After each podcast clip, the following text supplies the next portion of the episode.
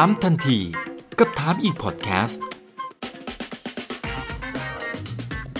ถามแบบรู้ลึกรู้จริงเรื่องเศรษฐกิจและการลงทุนกับผมอีกบรรพตครับ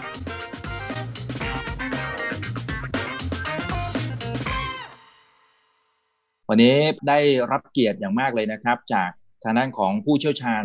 ด้านค่าเงินนะครับ ต้องบอกว่านี่คือสุดยอดปรมาจารย์แห่งวงการในบ้านเราเลยนะครับ กับดรจิติพลพฤกษาเมธานันท์ครับ Investment Strategy Director บริษัทหลักทรัพย์ไทยพาณิชย์ครับ สวัสดีครับ สวัสดีครับสวัดสดีครัรบจิติพลครับ ก็ต้องบอกนะครับว่าปีที่แล้วจริงๆเป็นภาพของการแข่งค่านะครับ แต่ตอนช่วงต้นปีเนี่ยเริ่มที่จะอ่อนค่าละแล้วก็ไปแตะอยู่ประมาณสัก 33 บาทเศษๆนะครับ หลังจากนั้นเนี่ยโอ้โหแข็งมาเป็นทางเดียวเลยนะครับ แล้วก็ถ้าดูจากกราฟเนี่ยหลุดเส้น 200 วันเป็นที่เรียบร้อยแล้วนะครับ และปัจจุบันก็อยู่ประมาณสัก 31 บาท 35 สตางค์ต่อ 1 ดอลลาร์สหรัฐ เดี๋ยวอุ่นเครื่องกันก่อนครับ อุ่นเครื่องกันก่อนว่า เอ๊ะมันมันทำไมมันถึงมันหักหัวได้ขนาดนี้มันเกิดอะไรขึ้นครับ แล้วเดี๋ยวเราค่อยย้อนกลับมาดูเรื่องของปัจจัยพื้นฐานต่างๆนะครับ เดี๋ยวผมเล่าให้ฟังก่อนคือ ถ้าเราถอยกลับไปดูในส่วนของค่าเงินตั้งแต่ช่วงต้นปีนะครับ กับช่วงปลายปีที่แล้วเนี่ย จะเห็นว่ามันมีความแตกต่างกันอยู่ คือตอนปลายปีที่แล้วมันก็ทยอยแข่งค่าลงมา แต่ว่าช่วงต้นปีเนี่ยเข้าใจว่าก็มีเหตุการณ์หลายอย่างนะครับ อย่างแรกเลยก็คือช่วงประมาณเดือนมกราเนี่ยก็มีการแทรกแซงของ ธนาคารแห่งประเทศไทยนะครับ ก็เงินบาทแข็งค่าเกินไป ก็จะต้องมีการเข้ามาเอ่อช่วยดูแลด้านเสถียรภาพมากขึ้นนะครับ ก็ทำให้เอ่อเงินบาทมันก็อ่อนค่าขึ้นมาให้ใกล้เคียงกับสกุลเงินอื่น คราวนี้ดันมาเจอปัญหาโควิดพอดีในช่วงประมาณปลายเดือนมกรานะครับ ถ้ากลับไปตอนนั้นนะเราจำได้เลยเราอ่าถูกปรามาสไว้เลยว่าประเทศไทยเนี่ยจะต้องเป็นอันดับสองต่อจากจีนที่ติดโควิดอ๋อในโลกอ่าตอนนั้นอะคือ เป็นหลักเลยที่ทำให้เงินบาทเนี่ยอ่อนต่อขึ้นมาเลยก่อนคนอื่นนะครับ แล้วก็มันมาเจอโควิดจริง ๆ เข้าให้อ่าในช่วงประมาณเดือนอกุมภาเป็นต้นมา แล้วก็มีนาคมก็มาเจอเศรษฐกิจที่ชะลอตัวทั่วโลกลงไปถดถอยทั่วโลก แล้วก็ตลาดหุ้นที่ ปรับตัวลงอย่างรุนแรงนะครับ ก็ทำให้เงินบาทก็อ่อนค่าลงมาอีก คือถ้าสังเกตดูดีๆเนี่ยเอ่อเงินบาทจะมีพฤติกรรมที่เอ่อง่าย ๆ เลยก็คือตามพฤติกรรมของคนที่เอ่อซื้อขายอยู่ในตลาดนะครับ คนที่ซื้อขายอยู่ในตลาดเนี่ยจะมีทั้งหมดประมาณ 3 กลุ่มอ่าสามกลุ่มครับใหญ่ๆเหมือนกันทุกประเทศ แต่อยู่ที่ว่าประเทศไหนเนี่ยกลุ่มไหนใหญ่กว่ากันนะครับกลุ่มแรกเลยก็คือธนาคารพาณิชย์ในประเทศอ่าธนาคารพาณิชย์ในประเทศเนี่ยคือ ปกติก็ไม่ได้เก่งกำไรนะครับ แต่ว่าด้วยความที่จะก็จะมีลูกค้าที่เป็นคอร์เปอเรทอ่าหรือว่ามีลูกค้าที่เป็นลูกค้าบุคคล หรือว่าบริษัทอะไรก็ตามที่ต้องการทำธุรกิจต่างประเทศ แล้วก็มีการซื้อขายค่าเงิน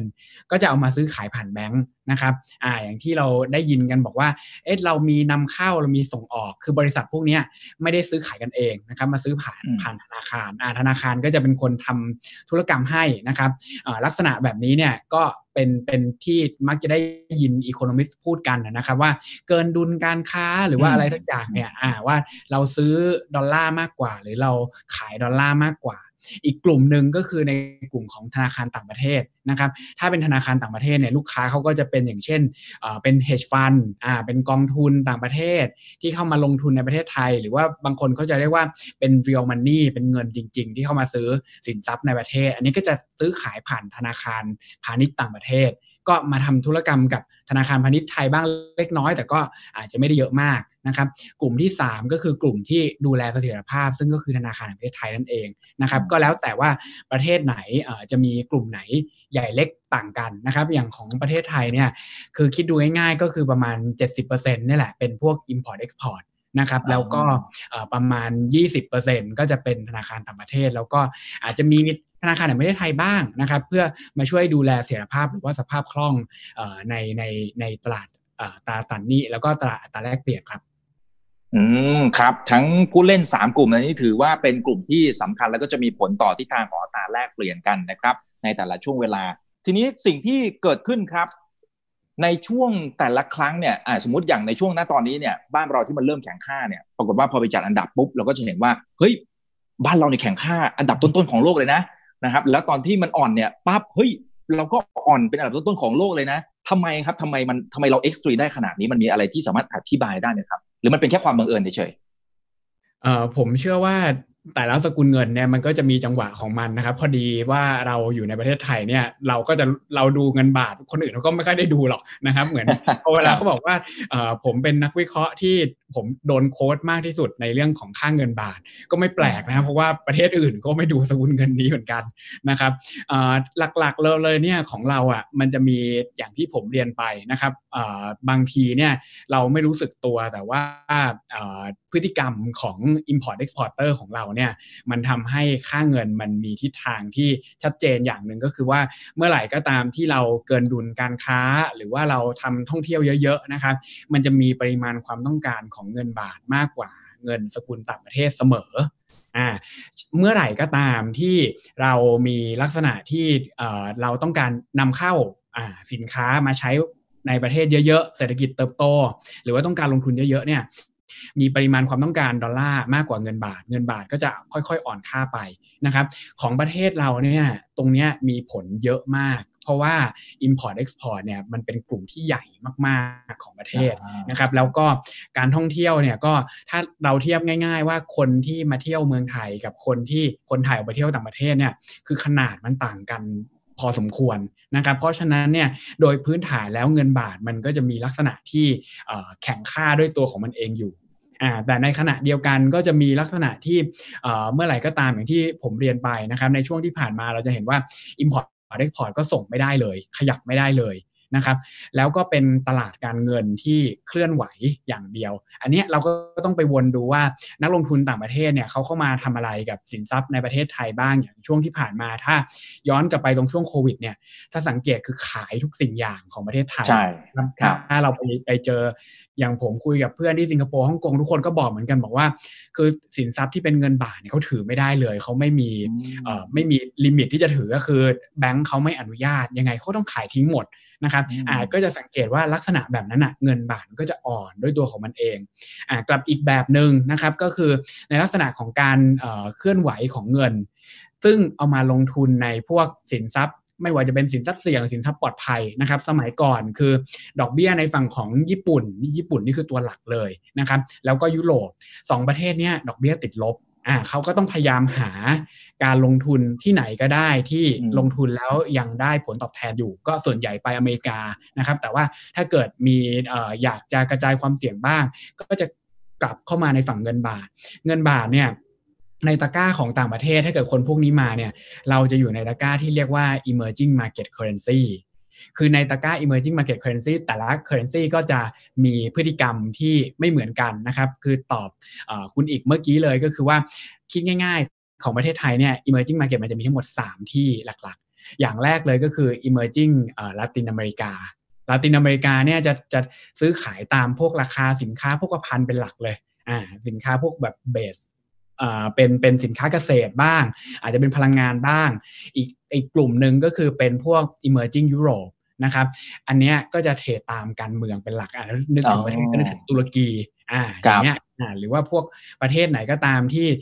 มีมี feeling ด้านการเมืองอย่างเช่นในฝั่งของรัสเซีย อ่าอย่างเงี้ยกับอีกกลุ่มหนึ่งก็คือเอเชียเอเชียเนี่ยก็จะมีเอเชีย 2 แบบเอเชียแบบที่ผลตอบแทนสูงๆอย่างเช่น ฟิลิปปินส์อินโดนีเซีย แล้วก็เอเชียผลตอบแทนต่ำๆอย่างเช่นไทยกับเอ่อไทยกับเกาหลีนะครับของเราเนี่ยเรียกว่าเป็นสกุลเงินปลอดภัย เมื่อไหร่ก็เมื่อไหร่ก็ตามที่อ่าเป็น safe haven ของ emerging market เมื่อไหร่ก็ตามที่เรารู้สึกว่าเออลาตินอเมริกาไม่ปลอดภัย เมื่อไหร่ก็ตามที่รู้สึกว่ายุโรปไม่ปลอดภัยเนี่ยแต่เงินลงทุนของต่างชาติมันอเมาเท่าเดิมอะเขาก็ต้องย้ายมา อันนี้จะเป็นอีกหนึ่งเหตุการณ์ที่ทำให้ถ้าย้อนกลับไปช่วงประมาณปี 2017-2018 เนี่ยอันนี้เป็นภาพหลักที่อยู่ดีๆทำให้เงินบาทมันแข็งค่าลงมาจาก 34 ลงมา 33 ลงมา 32 นะครับ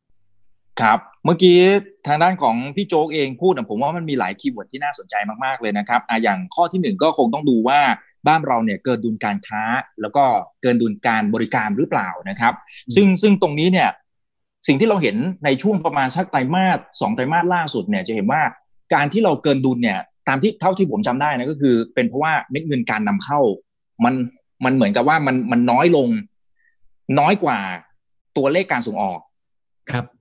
อ่ามันก็เลยทำให้เกิดการเกินดุลแต่ทีนี้ทีนี้ผมไม่แน่ใจว่า อย่างนี้มันมันผลมันเท่ากันไหมกับการที่สมมติว่าสมมติเราส่งออกแบบเยอะแบบเยอะมากๆเลยนะครับ แต่ว่าการนำเข้าเยอะน้อยกว่า อ่า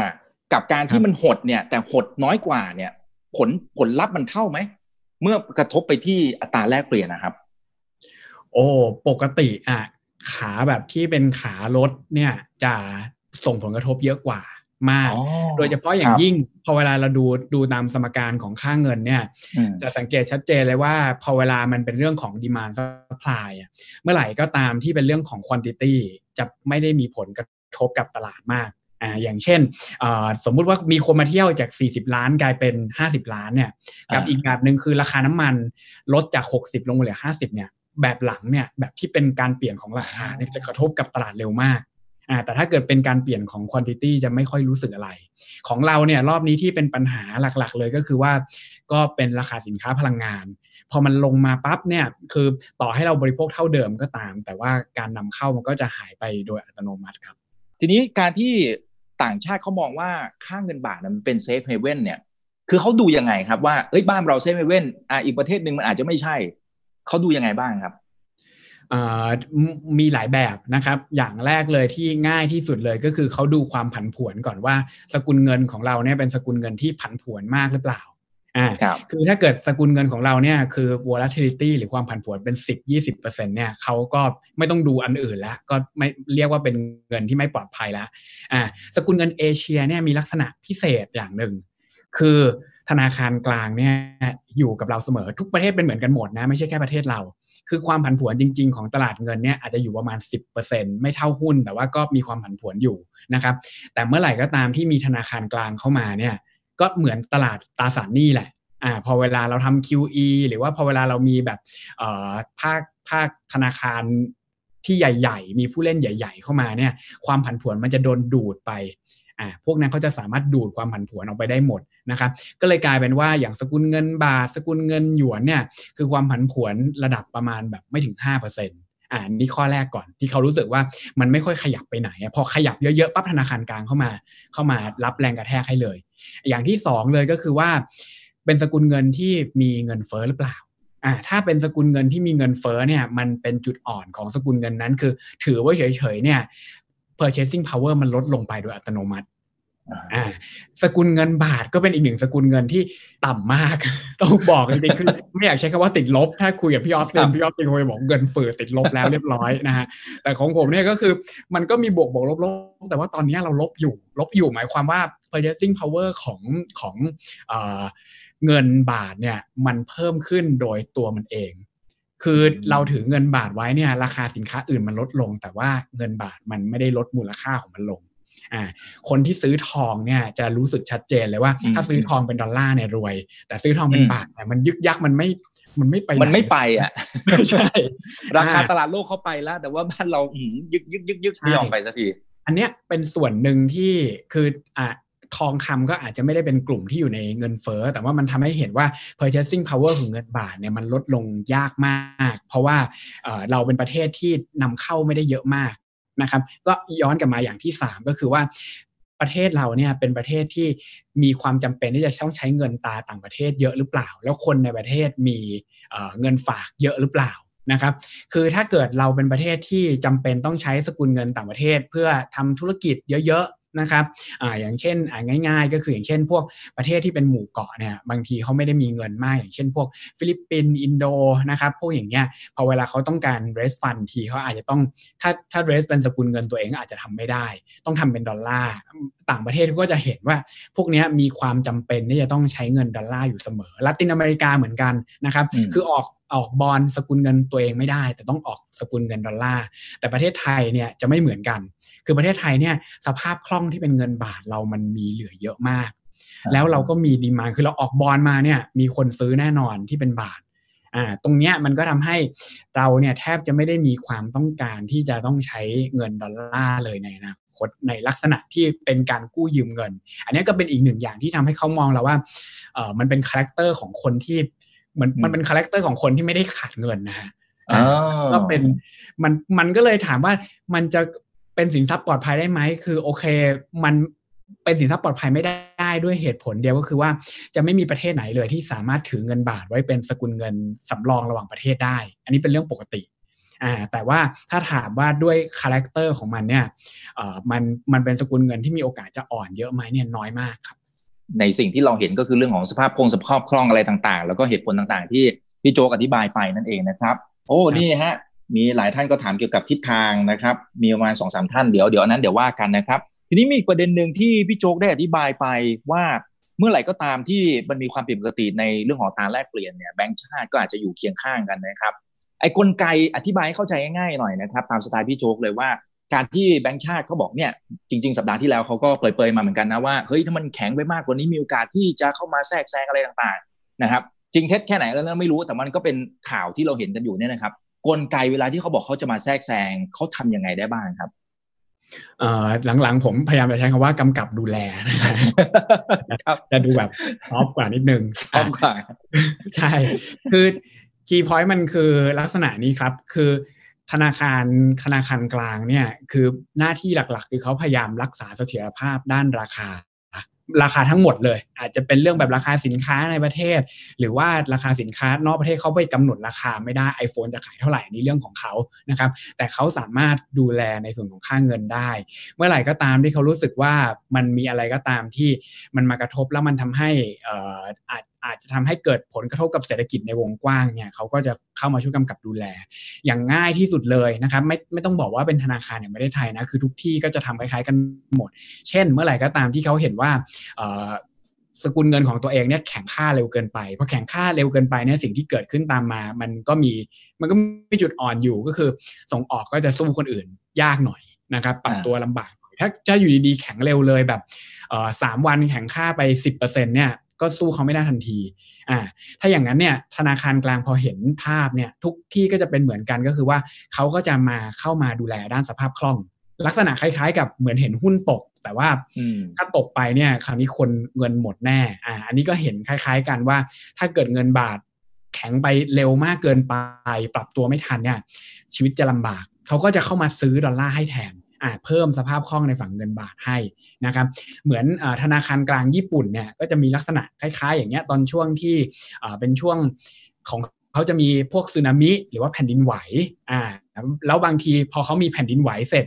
คนญี่ปุ่นเกิดอาการกลัวนะครับคนญี่ปุ่นที่อยู่ต่างประเทศเนี่ยกลัวก็คือย้ายเงินกลับเข้ามาในประเทศญี่ปุ่น อ่า แล้วมันทำให้เยนแข็ง พอมันทำให้เยนแข็งปั๊บกลายเป็นว่าส่งออกจะพังไปด้วย อ่า เนี่ยธนาคารกลางญี่ปุ่นสมัยก่อนก็เลยจะต้องมีจังหวะที่โหมันมันอย่างนี้ไม่ได้ กลายเป็นว่าเศรษฐกิจจะแย่ไปด้วยเขาก็จะเข้ามาอินทวีนให้เงินเยนอ่อนค่ากลับขึ้นไปทันทีอ่ากับแล้วก็อย่างเช่นอ่าอย่างฝั่งของยุโรปก็จะมีเหมือนกัน อย่างเช่นในช่วงที่อ่ามีวิกฤต ในส่วนของค่าเงินแรงๆนะครับตอนที่มีมีวิกฤตเรื่องการเมืองอ่าแล้วสกุลเงินของเขาอ่อนค่าไปเยอะๆอ่าแล้วมันทำให้เริ่มเสียความเชื่อมั่นมาก ๆ แล้วก็บางประเทศเนี่ยคือจำเป็นต้องกู้ในอัตราดอกเบี้ยที่สูงผิดปกติ ก็อาจจะมีการแทรกแซงเพื่อเพื่อทำให้ค่าเงินเนี่ยมันหยุดเคลื่อนไหวสักพักหนึ่งอ่าแล้วก็ทำให้ทุกอย่างมันกลับเข้าที่เข้าทางก่อน นะครับก็คืออันนี้ลักษณะก็คือจะซื้อสกุลเงินตาต่างประเทศ ถ้าเป็นลักษณะแบบเงินอ่อนนะก็จะซื้อสกุลเงินตาต่างประเทศ แล้วก็ขายสกุลเงินตัวเองกลับเข้าไปนะครับอ่าครับจริงๆมันก็หลัก demand supply นี่แหละนะครับ แนวโน้มจนถึงสิ้นปีค่าเงินบาทเนี่ยมันจะไปทางไหนนะครับ แล้วราคาเนี่ยเอาเลยเนี่ยไอตัว fair value เนี่ยมันจะอยู่ที่เท่าไหร่ นี่มันดูได้ขนาดนั้นไหมปกติถ้าเป็นสไตล์ของของพี่โจ๊กเองเนี่ยมีวิธีการดูยังไงบ้างครับ คือ fair value มันก็มีหลายแบบนะครับ ในส่วนของสกุลเงินเนี่ยคือก็คล้ายๆกันกับคล้ายๆกันกับในฝั่งของอในฝั่งของหุ้นนั่นแหละอ่าแต่ฝั่งของหุ้นจะต่างกันนิดนึงก็คือว่าวิธีการมองเนี่ยฝั่งของหุ้นจะมองไปข้างหน้า มองไปข้างหน้าลักษณะก็คือว่ามองว่าเหมือนมีมีกระแสเงินสดที่รอจะรับอยู่เท่าไหร่แล้วก็ discount กลับมานะครับ แต่ว่าค่าเงินเนี่ยจะเป็นลักษณะของการมองเปรียบเทียบเป็นหลัก อ่าเปรียบเทียบคือ สมมุติว่าถ้าเกิดอ่าที่ภาษาเศรษฐศาสตร์เขาจะใช้คำง่ายๆอย่างเช่น ถ้าเราซื้อบิ๊กแม็กที่ประเทศไทยกับเราซื้อบิ๊กแม็กที่อเมริกาเนี่ยราคามันควรจะเท่ากันหรือเปล่าถ้ามันบิ๊กแม็กเหมือนกันในความเป็นจริงมันไม่เท่ากันนั้นเนื้อมันผลิตคนละที่อยู่ดีอ่าแต่เขารู้สึกว่าคือถ้าเกิดบอกว่าทุกอย่างเนี่ยไม่มี constraint เลย แล้วสามารถ import บิ๊กแม็กจากจากประเทศไหนก็ได้มาในประเทศไทยได้เนี่ยราคามันควรเท่ากัน อ่าแล้วควรจะมี invisible hand นั่นก็คือตลาดเนี่ยที่ปรับราคาอ่าเพราะฉะนั้นถ้าเทียบแบบเนี้ยคือความจะเหมือนหรือความเอ่อราคาพื้นฐานของเงินเนี่ยมันจะอยู่ที่เงินเฟ้อเป็นหลักอ่าว่าเงินเฟ้อในช่วงที่ผ่านมาเนี่ยของเรามันแตกต่างจากคนอื่นหรือเปล่า เราซื้อของเอ่อได้ดีขึ้น purchasing power เราดีขึ้นหรือแย่ลงหรือเปล่าอ่าแต่ว่าตัวเนี้ยมันต้องปักหมุดนิดนึงว่าเราเทียบกันในช่วงไหนนะครับ คือถ้าเกิดในช่วงก่อนอ ย้อนกลับไปช่วงก่อนวิกฤตต้มยำกุ้งเนี่ยเราก็เคยมีเงินบาทระดับแบบ 22 ถึง 25 บาทต่อดอลลาร์มาก่อนอ่าซึ่งก็ซึ่งก็ไม่แปลก ถ้าเกิดพูดในมุมของตอนนี้เนี่ยถามว่าเทียบ purchasing power ตอนนี้กับตอนนั้นเนี่ยแล้วสมมุติว่าเราบอกว่าตอนนั้นถูกอ่าถูกต้องนะ ไม่ใช่ราคาถูกนะคือก็หมายความว่าอัพไซด์จากตรงนี้มันก็ยังมีอีกเยอะ คือแข็งได้ 28 27 บาท แล้วก็เป็นเรื่องปกตินะครับ แต่ถ้าเกิดสมมุติเรามองบอกว่าโอเค พื้นฐานของประเทศเนี่ยมันอาจจะแย่กว่านั้น จริง ๆ แล้วมันมีลักษณะของเงินเฟอ้อที่มันเราไม่ทราบสาเหตุอยู่ หรือการเมืองเรามันอาจจะมีอะไรสักอย่างที่เป็นปัญหาอ่าสภาพคล่องเรามันไม่ใช่สภาพคล่องจริง ๆ เดี๋ยวก็มี NPL มาดูดออกไปหมดอ่าถ้าเกิดมองแบบเนี้ยก็อาจจะคิดว่าเงินบาทมันก็อาจจะสูงกว่าระดับแบบ 31 อาจจะ 32 33 ก็เป็นได้นะครับแต่ถ้าเกิดเป็นผมก็อาจจะมองว่าคือคือด้วยสไตล์ของเงินเนี่ย มันง่ายนิดนึงก็คือว่ามันก็ไหลไปหาจุดที่มันคิดว่าถูกอะถูกต้องนะ อ่า ก็มันไหลลงก็คงพอจะเดาได้ว่า ราคาพื้นฐานมันอยู่ตรงไหนมันอยู่ข้างล่างหรือมันอยู่ข้างบนนะครับ แต่ว่าในอนาคตถ้าพื้นฐานมันเปลี่ยนไปเรื่อยๆ เช่นเราไม่ได้เป็นประเทศส่งออกแล้ว เราไม่ได้เป็นประเทศที่มีนักท่องเที่ยวมาเที่ยวแล้วเนี่ยพื้นฐานมันก็อาจจะเปลี่ยนไปได้เรื่อยๆ เหมือนกัน นะครับ คราวนี้ถามว่ามองไปอนาคตเนี่ยมันน่าจะไปอยู่แถวๆประมาณตรงไหนคือ คือด้วยความที่ระยะสั้นเนี่ยมันก็จะมีเรื่องเกี่ยวกับออย่างที่บอกคือปกติแล้วผมจะพูดบ่อยมากในเรื่องของนโยบายการเงินนะครับว่านโยบายการเงินเนี่ยเป็นหลักเลยที่ทำให้ค่าเงินเปลี่ยน แต่ว่าช่วงหลังเนี่ยคือดอกเบี้ยนโยบายทุกคนเหลือศูนย์หมดแล้ว มันก็เลย มันก็เลยแทบจะไม่มีแทบจะไม่มีผลใช่แทบจะไม่มีผลนะครับ คือเอ่อแล้วยิ่งพอมันศูนย์แล้วเนี่ย พอสมมุติเราจะลดลงไปต่ำใต้ศูนย์เนี่ย คือดีกรีมันจะยิ่งไม่ค่อยมีผลกับตลาดเงินเท่าไหร่ คือกลายเป็นว่าตอนเนี้ย politics มันเลยมีผลมากนะครับ หลายคนที่พูดว่าเอ่ออย่างอย่างผู้ว่าก็ยังบอกเลยบอกว่าก็เงินบาทแข็งเพราะว่าดอลลาร์อ่อน ซึ่งก็เป็นเรื่องจริงนะครับ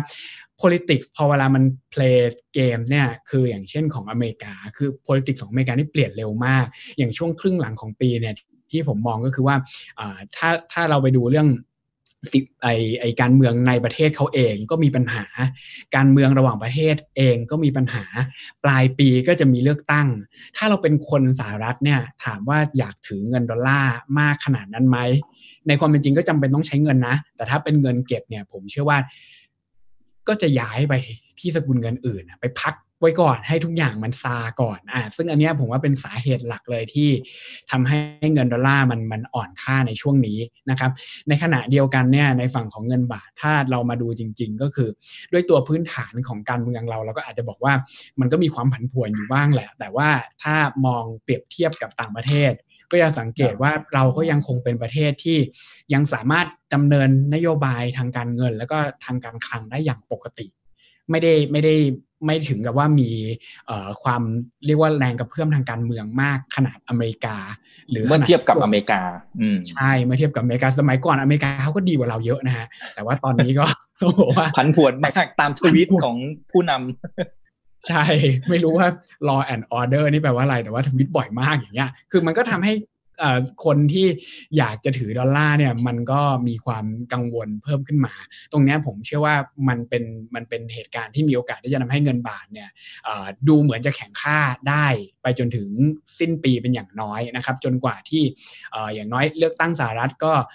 สามโนเวม ber เนี่ยให้มันให้มันผ่านไปก่อนนะถึงจะอาจจะเห็นว่าเงินดอลลาร์อาจจะค่อยๆ ทยอยแข็งค่ากลับขึ้นมาได้นะครับ เพราะฉะนั้นถ้ามองลักษณะนี้ก็คือ คือเงินที่แข็งหลักๆ จริง ๆ ก็อาจจะเป็นพวกยูโรนั่นแหละ เพราะว่าใกล้เขาที่สุดแล้วก็เป็นสกุลเงินปลอดภัยเหมือนกัน แต่ถ้ายูโรมันขึ้นไปสัก 1.7 1.17อ่าหรือว่า 1.2 ต่อดอลลาร์เนี่ยผมเชื่อว่าก็น่าจะเห็นเงินบาทประมาณเลเวลประมาณ 30.5 ลงไปนะครับ คุณโอมนะครับ เดี๋ยวย้อนกลับไปนิดนึงคุณโอมบอกว่าเฟดเนี่ยเขาจะมีการแอบสอบเอาเมนี่สปายกลับเมื่อไหร่ แล้วมันจะมีผลยังไงต่ออัตราแลกเปลี่ยน เพราะตอนนี้เขาก็อัดฉีด พิมพ์เงินเป็นว่าเล่นเลยถูกไหมฮะเมื่อไหร่ก็ตามที่มันจะใช้มาตรการแบบอันวายมันต้องมีเงื่อนไขแบบไหนฮะโอ้จริง ๆ ไม่มีเงื่อนไขเลยครับ คือพวกพูดพูดตรงๆเลยว่าตอนหลังๆเนี่ย policy ไม่ว่าจะเป็นในส่วนของอการเงินหรือว่าในส่วนของอในส่วนของการคลังเนี่ยตอนในช่วงโควิดเนี่ยผมบอกเลยว่าไม่ไม่ไม่ได้มีเหตุผลมากมาย คือ สิ่งที่เขาอยากพยายามทำเนี่ยคือผมเชื่อว่าทุกคนพยายามอยากจะช่วยให้เศรษฐกิจมันไม่ล้มฟุบไปอะแต่ว่าส่วนหนึ่งต้องยอมรับว่าเขาก็คงรู้สึกเหมือนกันว่ามันเป็นความผิดของเขาที่มันมันก็เป็นนโยบายเพื่ออ่าถ้าถ้าย้อนกลับไปตอนนั้นก็คือนโยบายของเขาเนี่ยเพื่อลดการระบาดของไวรัสใช่ไหมครับ คือการปิดเมือง ซึ่งเขาก็คงรู้สึกผิดเหมือนกันแหละว่า เขาทำให้เศรษฐกิจมันมีปัญหา เขาก็เลยอัดฉีดสภาพคล่องเข้ามา คราวนี้คำถามก็คือว่าจะเอากลับไปตอนไหน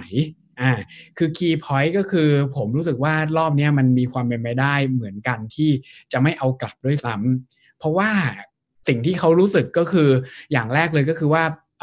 สิ่งที่เกิดขึ้นในในภาวะเศรษฐกิจ หรือว่าในตลาดการเงินในช่วงที่ผ่านมา ที่เขามองก็คือว่าสภาพคล่องหรือว่าเงินของในระบบเนี่ยมันหายไปทันทีเหมือนเหมือน วิ่งมาอยู่ดีๆ แล้วก็เกิดหลุมบ่อขึ้นมาอ่าสิ่งที่เขาทำก็คือเขาพยายามทำนโยบายทางการเงิน แล้วก็การคลังเนี่ยเพื่อถมหลุมนั้น และให้เศรษฐกิจมันไปต่อได้ เพราะฉะนั้นคือเงินมันอาจจะใช้ไปแล้วก็ใช้หมด แล้วเขาก็ไม่เอาคืนก็ได้นะครับ อ่า อันนี้เป็นเป็นจุดหนึ่งที่ต้องระมัดระวังเล็กน้อย คือบางคนอาจจะคิดว่าคือคือเหมือนเป็นหนี้ต้องใช้อะ แต่ว่าผมเชื่อว่าอย่างของอธนาคารกลางสหรัฐรวมถึง กระทรวงการคลังสหรัฐเนี่ยไม่ได้คิดแบบเรานะอ่าเขาคิดว่าตรงนี้ต้องช่วยทำให้เศรษฐกิจมันสามารถฟื้นตัวไปได้ก่อน แล้วหลังจากนั้นจะไปเก็บถงเก็บแท็กหรือว่าอะไรก็ว่ากันไปในอนาคต หรือว่าจะไปใช้นโยบายในเชิงของอการเงินที่เข้มงวดขึ้นก็คือกลับขึ้นไปขึ้นดอกเบี้ย ก็เป็นเรื่องของอนาคต คราวนี้ถามว่าอ่าสมมุติว่าเราผ่านตรงจุดนี้ไปแล้ว จะกลับมามีเหตุผล อนาคตเนี่ยจะเริ่มต้นตรงไหน ผมเชื่อว่า ธนาคารกลางเนี่ยเขาก็จะมีสิ่งที่เขาเรียกว่า data dependent หรือว่าดูตัวเลขเป็นหลักนะครับเขาพยายามจะใช้ตรงนี้เพื่อให้หนึ่งก็คือเขาก็จะได้ไม่ไปยึดติดกับอารมณ์ของตลาดด้วย แล้วสองก็คือทำให้ตลาดเนี่ยปรับตัวได้ก่อนว่ามันมันกำลังจะมีเหตุการณ์นี้เกิดขึ้นนะ ของเฟดเนี่ยเขามี 2 นโยบายหลักนะครับ คือเป้าหมายหลักของเขาเนี่ยอย่างแรกเลยคือทำให้การว่างงานเนี่ยถึงระดับที่เขาเรียกว่าทุกคนมีงานทำ full employment อ่าอันนี้เป้าหมายของเฟดเพราะฉะนั้นถ้า full employment ของเขาประมาณไหนประมาณ 5%มีคนว่างงานประมาณ 5%ในอเมริกา เพราะฉะนั้นถ้าเรายังเห็นการว่างงานระดับแบบเนี่ยอาทิตย์ก่อนที่มีการรายงานตัวเลขการว่างงานผิดๆถูกๆเนี่ย แต่ก็ยังสิบกว่าเปอร์เซ็นต์อยู่ เพราะฉะนั้นสามจุดสามเลยไงใช่ไหมฮะแต่นั่นคือผิดใช่ไหมครับ คือเขาบอกว่าเขามีจุดหนึ่งที่เขาลืมเขาไม่รู้เขาควรจะนับ หรือเขาไม่ควรนับแต่เขาก็ดาวไว้นะก็อย่าไปบอกเขาเขาก็เขียนไว้อ่าว่ามีมีประมาณมีเลขตัวหนึ่งที่เขารู้สึกว่าเขาไม่ได้นับมาด้วยอ่าแต่ว่าอ่ามองโลกในแง่ความเป็นจริงก็คือว่า ถ้ามันยังไม่ลงต่ำไปต่ำกว่า5%เนี่ย ออบเจกตีฟแรกเขายังไม่ถือว่ายังไม่สำเร็จ เขาก็ยังใช้นโยบายการเงินผ่อนคลายต่อไปได้ อย่างที่ 2 ก็คือเขา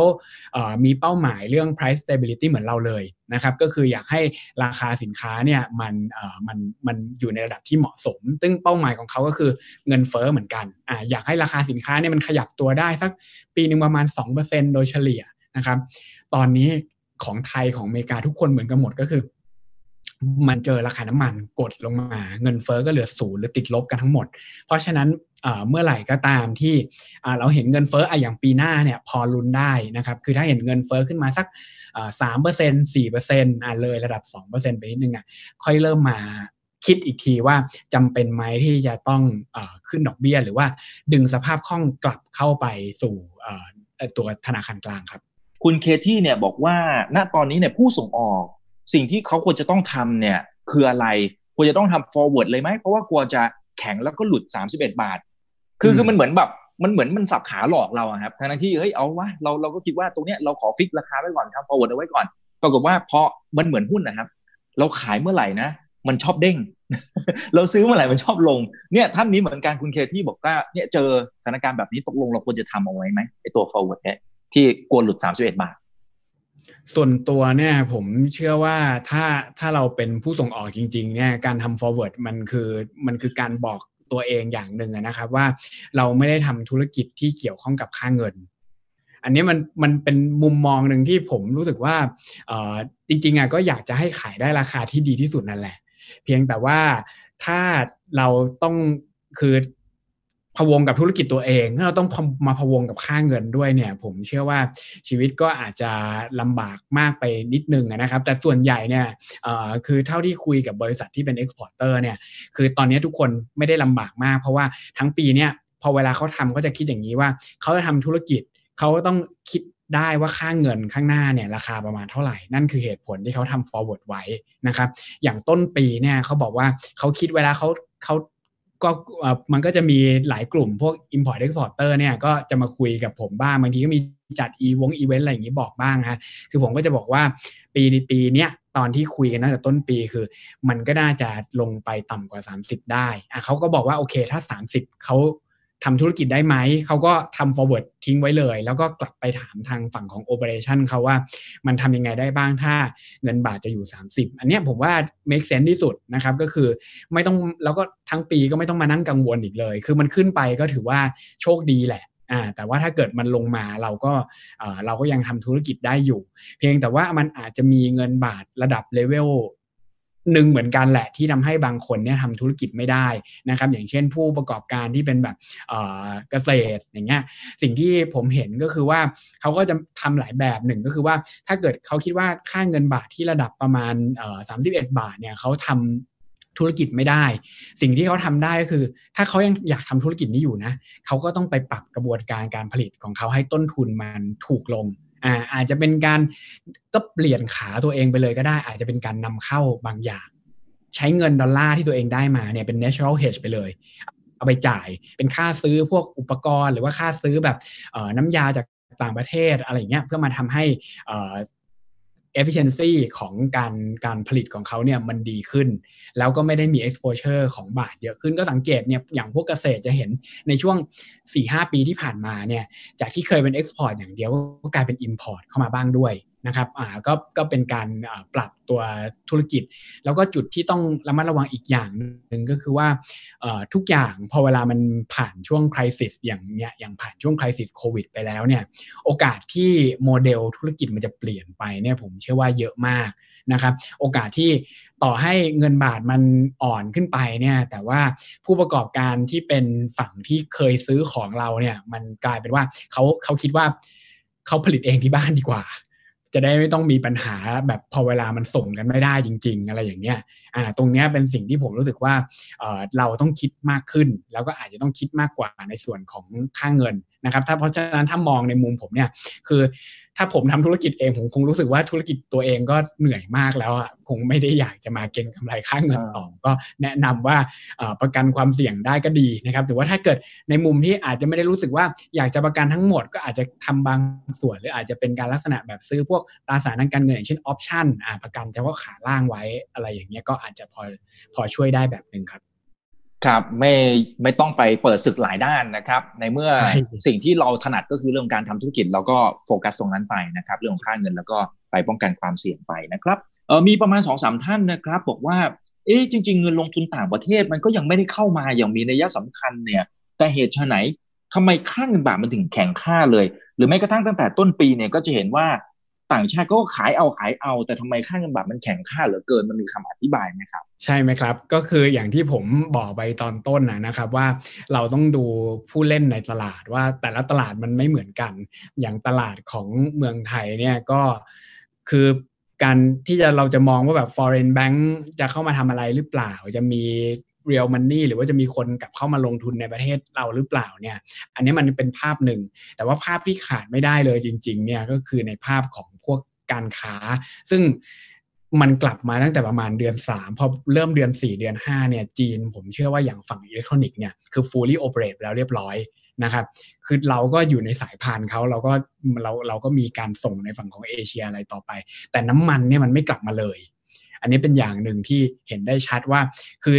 ลักษณะอย่างเนี้ยผู้ประกอบการโดยเฉพาะรายใหญ่ ๆ เนี่ยก็ไม่นำเข้า มันก็หายมันก็ไม่มีคน bid อยู่ข้างล่างอะพอเวลาฝั่ง exporter อยากมาขายเนี่ยขายนิดนิดหน่อยหน่อยมันก็โอ้โหมันก็ลงเร็วแล้ว ถ้าแบงก์ชาติไม่อยู่นะครับอ่าเพราะว่าอีกฝั่งหนึ่งเงินก็ไม่เข้าอยู่แล้วอ่าอีกจุดหนึ่งที่น่าสนใจก็คือในส่วนของทองคำทองคำก็เป็นอีกหนึ่งคีย์พอยที่คนพูดถึงเยอะนะครับ ว่ามันเกี่ยวอะไรกับค่าเงิน คือ ประเทศไทยเนี่ยเป็นประเทศที่อ่าก็ซื้อขายทองเป็นส่วนใหญ่ ในช่วงที่เศรษฐกิจมันมีปัญหาหรือว่าในช่วงที่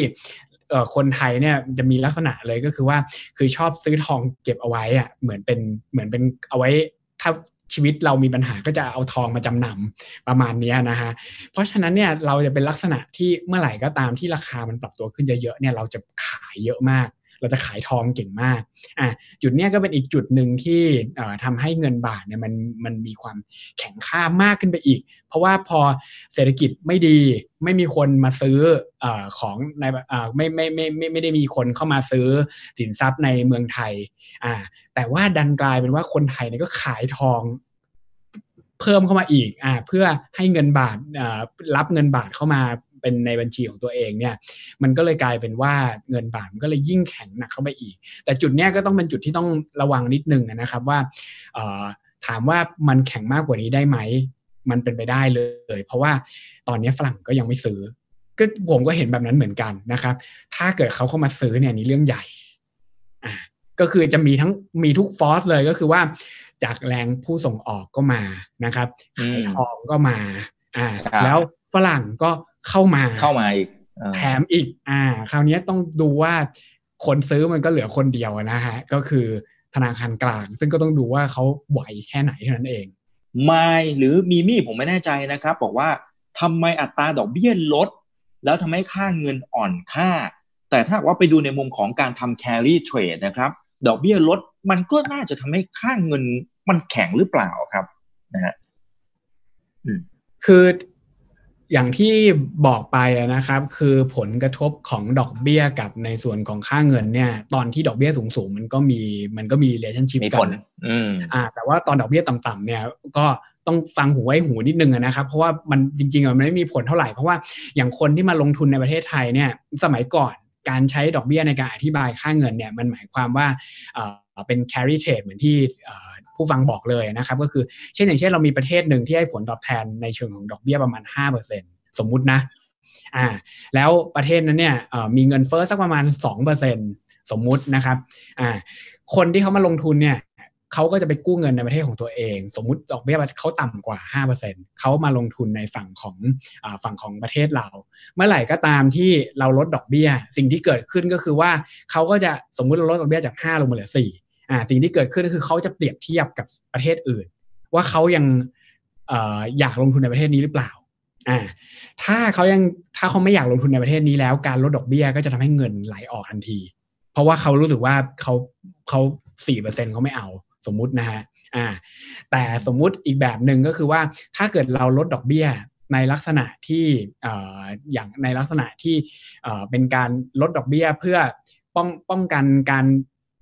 ปัญหาบางอย่างอย่างเช่นเงินเฟ้อเรามันต่ำผิดปกติ เราก็เลยต้องลดดอกเบี้ยลงมาเนี่ยอันเนี้ยวิธีการมองก็อาจจะต่างกันอ่าอย่างนักลงทุนเนี่ยสมมุติคิดง่าย ๆ เป็นนักลงทุนที่เข้ามาถือตราสารหนี้ของเรา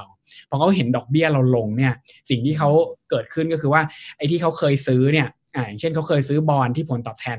5%ตอนเนี้ยบอลตัวนั้นที่เขาซื้อเนี่ยพอลดดอกเบี้ยไปเหลือผลตอบแทน4ราคามันจะขึ้นนะ อ่า ราคามันจะขึ้น เพราะฉะนั้นอ่าถ้าเป็นนักลงทุนจริง ๆ เนี่ยเขาก็จะคิดไม่ใช่คนฝากเงินคนฝากเงินคือแบบแรก อ่า คนแบบที่สองถ้าเป็นนักลงทุนจริง ๆ เนี่ยเขาก็จะคิดละว่าขายไหมฮะเขาเห็น อ่า ว่าธนาคารกลางไหนเนี่ยกำลังจะลดดอกเบี้ยเขาจะเอาเงินเข้ามา รอไว้ก่อน อ่า รอไว้ก่อน เช่น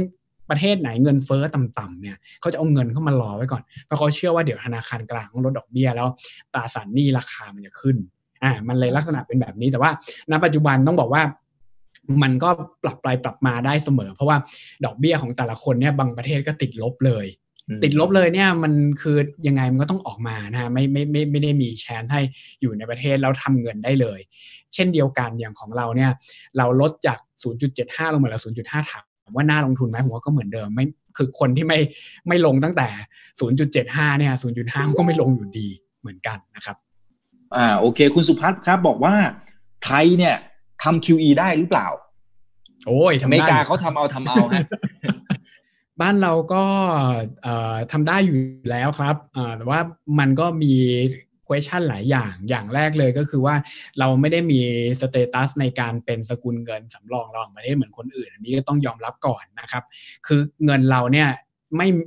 คือคงไม่มีประเทศอื่น ๆ ที่ถือเงินบาทเอาไว้เพื่อเอไว้เป็นไว้เป็นทุนสำรองใด ๆ อ่า เพราะฉะนั้นถ้าเกิดเราพลาดพลั้งอันเนี้ยเราเราตกเหวเลย เท่านั้นเองนะนี่คือจุดที่ต้องระมัดระวังนิดหน่อยนะครับเพราะนั้นถ้าเกิดเราพยายามจะทำเนี่ยอาจจะต้องทำพร้อมกันกับในมุมของอในส่วนของทำยังไงก็ได้ให้ไม่มีผลกระทบต่ออราคาสินค้าหรือว่าอัตราแลกเปลี่ยน ถ้าทำได้เนี่ยผมว่า ก็ก็ก็ไม่ได้มีปัญหานะครับ อย่างเช่นง่าย ๆ อย่างของฝั่งสหรัฐเนี่ย ผมว่าสหรัฐเนี่ยอธิบายง่ายที่สุดแล้วก็เป็นเรียกว่าเป็นเป็นเอ่อเพลย์บุ๊กของทุกประเทศทำไมสหรัฐพิมพ์เงินออกมาแล้วเงินไม่อ่อนก็เป็นมันเป็นเรื่องปกติของอคนที่จะคิดว่าถ้าเราพิมพ์เงินออกมาเรื่อยๆเนี่ย เงินมันก็คงจะอ่อนไปเรื่อยๆนะครับคำถามผมมีอยู่อย่างเดียวเองเลยคือว่าสหรัฐพิมพ์เงินมาทั้งหมดรอบนี้มีเงินออกมานอกประเทศเท่าไหร่ มีไหมโดยเฉพาะอย่างยิ่งเมื่อไหร่ก็ตามที่เป็นนโยบายทางการคลัง เมื่อไหร่ก็ตามที่เรายิงเงินใส่เข้าไปในบัญชีคนธรรมดาแต่ละคนคำถามคือคนพวกนี้เอาออกไปนอกประเทศหรือเปล่า ถ้าไม่ได้เอาออกไปมันแล้วเงินมันจะอ่อนได้ยังไงมันไม่มีฐานทังชาติมันไปอยู่ในคนกลุ่มเนี้ยอ่า แล้วคนกลุ่มนี้บางทีก็อาจจะถือว่าจะเฉยก็ได้ไม่ได้ทำอะไรนะครับอ่าแต่ว่าในลักษณะของนโยบายทางการเงิน ก็อาจจะมีลักษณะที่อ่าอย่างลดดอกเบี้ย ลดดอกเบี้ยปั๊บอาจจะมีคนที่ฝากเงิน แล้วอาจจะต้องรู้สึกว่าดอกเบี้ยมันน้อยเกินไปออกไปลงทุนต่างประเทศอันนี้พอมีอ่าในส่วนของ QE ก็เช่นเดียวกัน QE อ่าคิดง่ายๆ อย่างฝั่งสหรัฐเขาทำ QE เขาทำ QE แล้วเขาซื้อสินทรัพย์ในประเทศหรือต่างประเทศล่ะเขาซื้อสินทรัพย์ในประเทศในประเทศ ครับ จนกว่านักลงทุนในประเทศเขาเนี่ยจะอยากออกไปข้างนอก พอรู้สึกว่าผลตอบแทนในประเทศมัน โอ้มันหดหู่แล้วเกินน้อยมากแล้วเกินอะอ่า แต่ในช่วงที่เราเห็นง่าย ๆ คือในช่วงที่หุ้นสหรัฐ perform ดีมากๆเนี่ยก็ไม่มีใครไป ทุกคนก็รู้สึกว่าก็ก็ก็อยู่อเมริกาเนี่ยแหละดีที่สุดแล้ว เงินก็ไม่อ่อนเหมือนกันนะครับคุณสิวากรบอกว่าก่อนหน้านี้เห็นข่าวว่าอเมริกาเนี่ยเขาอาจจะเบี้ยวหนี้พันธบัตรที่รัฐบาลจีนเนี่ยซื้อเอาไว้เนี่ย ถ้าหากว่าไปดูในเชิงปฏิบัติครับ พี่โจ๊กมันมีความเป็นไปได้มากน้อยแค่ไหน แล้วถ้ามันมีผลเนี่ยมันจะมีผลต่อค่าเงินดอลลาร์หรือเปล่าครับ ในความเป็นจริงเป็นไม่ได้ไหมฮะเขาจะเบี้ยวเนี่ยเป็นเป็นไปได้ในกรณีเดียวก็คือว่าก็ต้อง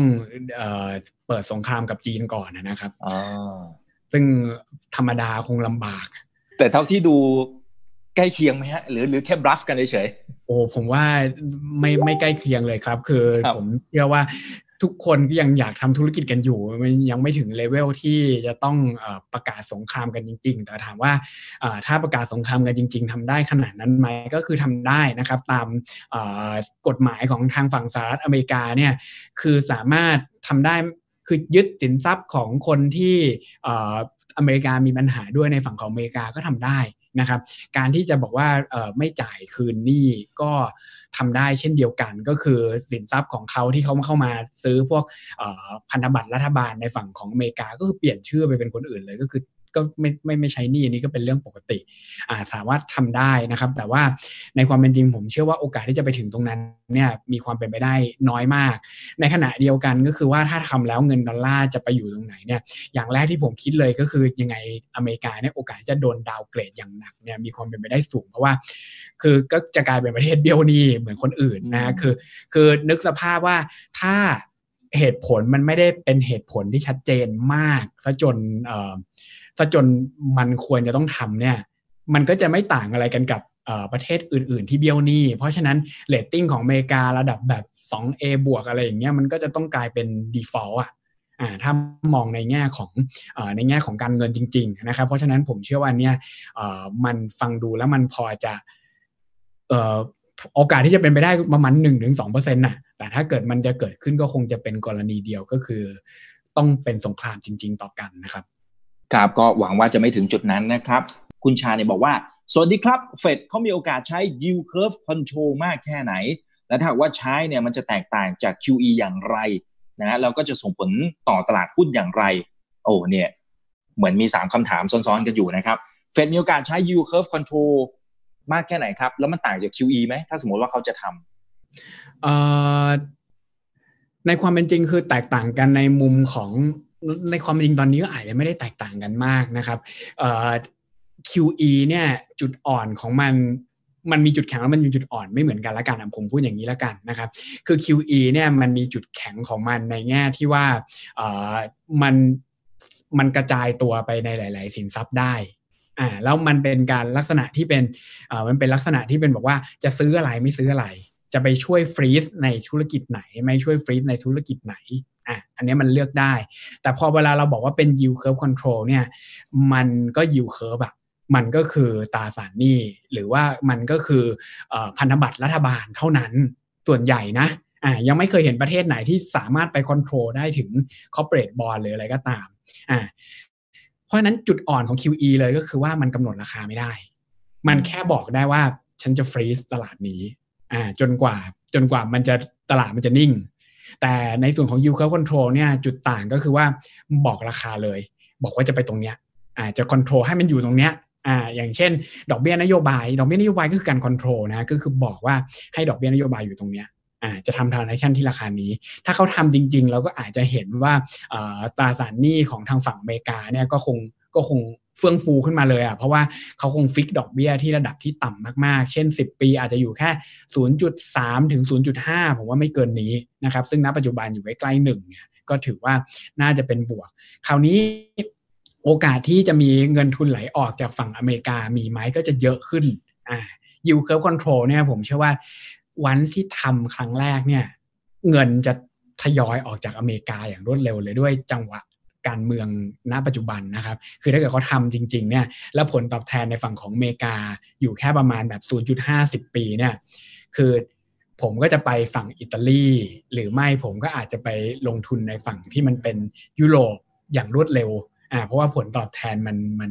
มากขึ้นเห็นได้ชัด แล้วถ้าเกิดค่าเงินในฝั่งเขาเกิดแข็งขึ้นมาอีกก็มีโอกาสที่จะอ่ามีโอกาสที่จะได้เงินเป็นเด้งสองนะครับ ส่วนผลบวกนะถ้ามองในมุม ของเศรษฐกิจก็คือว่าเศรษฐกิจก็จะสามารถกู้ยืมด้วยอัตราดอกเบี้ยที่ต่ำมากอ่าอย่างฝั่งของกระทรวงการคลังอเมริกาเนี่ยคิดง่ายๆ คือคือณปัจจุบันเนี่ยเขาออกหนี้มาระดับแบบประมาณ 3 ล้านล้าน แล้วก็มีอีกประมาณแบบ 3 ล้านล้านดอลลาร์ที่กำลังรออยู่ว่ากำลังจะกำลังจะดิสเบิร์สออกมาเนี่ยเชื่อไหมครับว่าเป็นครั้งแรกในประวัติศาสตร์สหรัฐอเมริกาที่หนี้เนี่ยใหญ่ใหญ่ที่สุดตั้งแต่เคยมีมา แต่ว่า ดอกเบี้ยจ่าย น้อยที่สุดเท่าที่เคยมีมาเหมือนกันเออจริงจริงราคาถูกมาก เพราะมันราคาถูกมาก อ่า เนี่ยอย่างไม่น่าเชื่อ เพราะฉะนั้นถ้าเกิดเขาทำจริง ๆ เนี่ย ในเศรษฐกิจของฝั่งสหรัฐอเมริกาเนี่ยรับรองว่า รับรองว่าเงินสะพัดแน่นอนนะมีคุณไอวอนบอกว่า เมื่อไหร่บาทมันจะอ่อนมันต้องมีปัจจัยอะไรรัฐบาลต้องทำยังไงมีเงินดอลลาร์สิงคโปร์เยอะกลัวขาดทุนนะครับ อีกสองสามท่านก็ก็ถามประมาณนี้นะ อ่อนแน่นอนเนี่ย เมื่อไหร่ก็ตามที่ประ เทศเรามีปัญหาเศรษฐกิจอันนี้อ่อนชัวนะครับบอกให้เลย อย่างเช่นในวิกฤตไอตอนต้มยำกุ้งเนี่ยคือยังไงก็ต้องอ่อน ไม่มีทางที่จะเห็นสกุลเงินแข็งสองคือเมื่อไหร่ก็ตามที่การเมืองเรามีปัญหาอ่าอันนี้อ่อนชัวนะครับอ่าไม่ไม่ไม่ไม่จำเป็นต้องมีปัญหาเศรษฐกิจก็ได้มีปัญหาการเมือง แต่อันไม่ได้แนะนำนโยบายอะไรนะ คือไม่ต้องไม่ต้องปรับอะไรแล้วคือปล่อยไว้อย่างนี้แหละไว้ก่อนนะฮะอ่า คือแต่ถ้ามีแต่ถ้ามีผมเชื่อว่าอ่อนอ่าจุดที่เคยเห็นชัดเจนก็คืออย่างเช่นในช่วงที่เรามีเล่นกีฬาสีกันอ่าหรือว่าในช่วงที่อ่า หรือว่าในช่วงที่การเมืองเราไม่นิ่ง เราต้องยุบสภา อ่า เรามีการเปลี่ยนขั้วอย่างรุนแรงเราเลือกตั้งแล้วเราเลือกตั้งไม่สำเร็จ อันนั้นอะสังเกตว่าเงินบาทก็จะอ่อนค่าขึ้นมาได้เหมือนกัน หรืออย่างสุดท้ายก็จะต้องเป็นเหตุการณ์ที่เป็นลักษณะเหมือน financial crisis อันนี้เราอ่อนเพราะว่าเราเป็น emerging market อันนี้เพิ่งเห็นชัดเจนเลยก็คือในช่วงของโควิด -19 นะครับ คือก็ completely ไม่ต้องดูพื้นฐานกันละ ยังไงก็ตามคนก็จะต้องขายเงินบาท แต่ถามว่าทำยังไงดี คือ คือถ้าจะถ้าถ้ามองดูแล้วเหตุการณ์ 3 อย่างที่ผมพูดไปเนี่ยมันเกิดขึ้นได้ยากเหลือเกินเนี่ย วิธีการแนะนำก็คือว่าทั้งง่ายที่สุดเลยก็คือก็แลกมาเถอะนะอ่ามันก็มันก็ยกภูเขาออกจากอกอะ่ะก็จบอย่างสบายใจไปหลังจากนี้ไม่ต้องไม่ต้อง ไม่ต้องดูแล้วนะครับ ไม่ต้องไปดูสกุลเงินนี้ กับอีกแบบหนึ่งก็คือว่าคุณก็เอาเงินเนี่ยไปซื้อสินทรัพย์อื่น ๆ ที่ไม่ใช่แค่เงินฝาก ที่ในการที่เงินบาทมันจะแข็งค่าเนี่ยคือ reverse ของเหตุการณ์ที่พูดมาเมื่อกี้ก็คือว่าเศรษฐกิจดีอ่าข้อหนึ่งเศรษฐกิจดีนะ เศรษฐกิจโลกไม่มีปัญหาวิกฤตทางการเงินอ่าหรือการเมืองทั้งในและต่างประเทศเนี่ยมันแข็งแกร่ง ถ้าเป็นอย่างนั้นผมเชื่อว่า ก็มีดอลลาร์สิงคโปร์อยู่เอาไปซื้อหุ้นสิงคโปร์ก็ได้ครับพวกนั้นอะถ้าเกิดเหตุการณ์มันดีขึ้น คือคุณก็จะได้ไม่ต้องเสียใจเงินบาทอาจจะแข็งสักสามสี่เปอร์เซ็นแต่ว่าโอ้สามสี่เปอร์เซ็นเนี่ยหุ้นมันปีเดียวก็ได้แล้วอะ อ่า คุณก็จะไม่ได้รู้สึกหงุดหงิดขนาดนั้นนะครับ ครับ ถ้าซื้อถูกตัวนะ ก็ต้องเลือกดีๆนะครับ ก็ต้องเลือกดีๆครับเอาละฮะ วันนี้คุยกันสนุกสนานนะครับ แล้วก็ได้ความรู้รอบด้านเลยนะครับ ขอบคุณมากครับ ขอบคุณพี่โจ๊กนะครับ สามารถไปติดตามนะครับ ในเรื่องของอาจจะเป็นแนวความคิดนะครับ หรือว่าไอเดียมุมมองในการวิเคราะห์ทั้งมุมเศรษฐกิจแล้วก็เรื่องของค่าเงินเนี่ยได้ช่องทางไหนบ้างครับเอ่อก็จริงๆ ผมก็จะเป็นนักเขียนอยู่ตามหนังสือพิมพ์ต่างๆนะครับ ก็อย่างพวกกรุงเทพธุรกิจนะครับ หรือว่าพวกฐานเศรษฐกิจ หรือว่า มติชนก็คอลัมน์ เป็นพวกคอลัมน์ลักษณะสไตล์การเงินนะครับ ผมก็จะเขียนคอลัมน์ชื่อรู้ทันโลกการเงินนะครับ หรือว่าในส่วนของยังอีโคโนมิสนะครับก็เป็นอาชีพเก่าอ่าว่ายังยังกึ่งเป็นอีโคโนมิสอยู่นะครับ แล้วก็จะมีเพจ ซึ่งผมก็จะเอางานที่ตัวเองเขียนเนี่ยมารวมกันไว้ในเพจก็ หาง่ายๆนะฮะก็เขียนว่า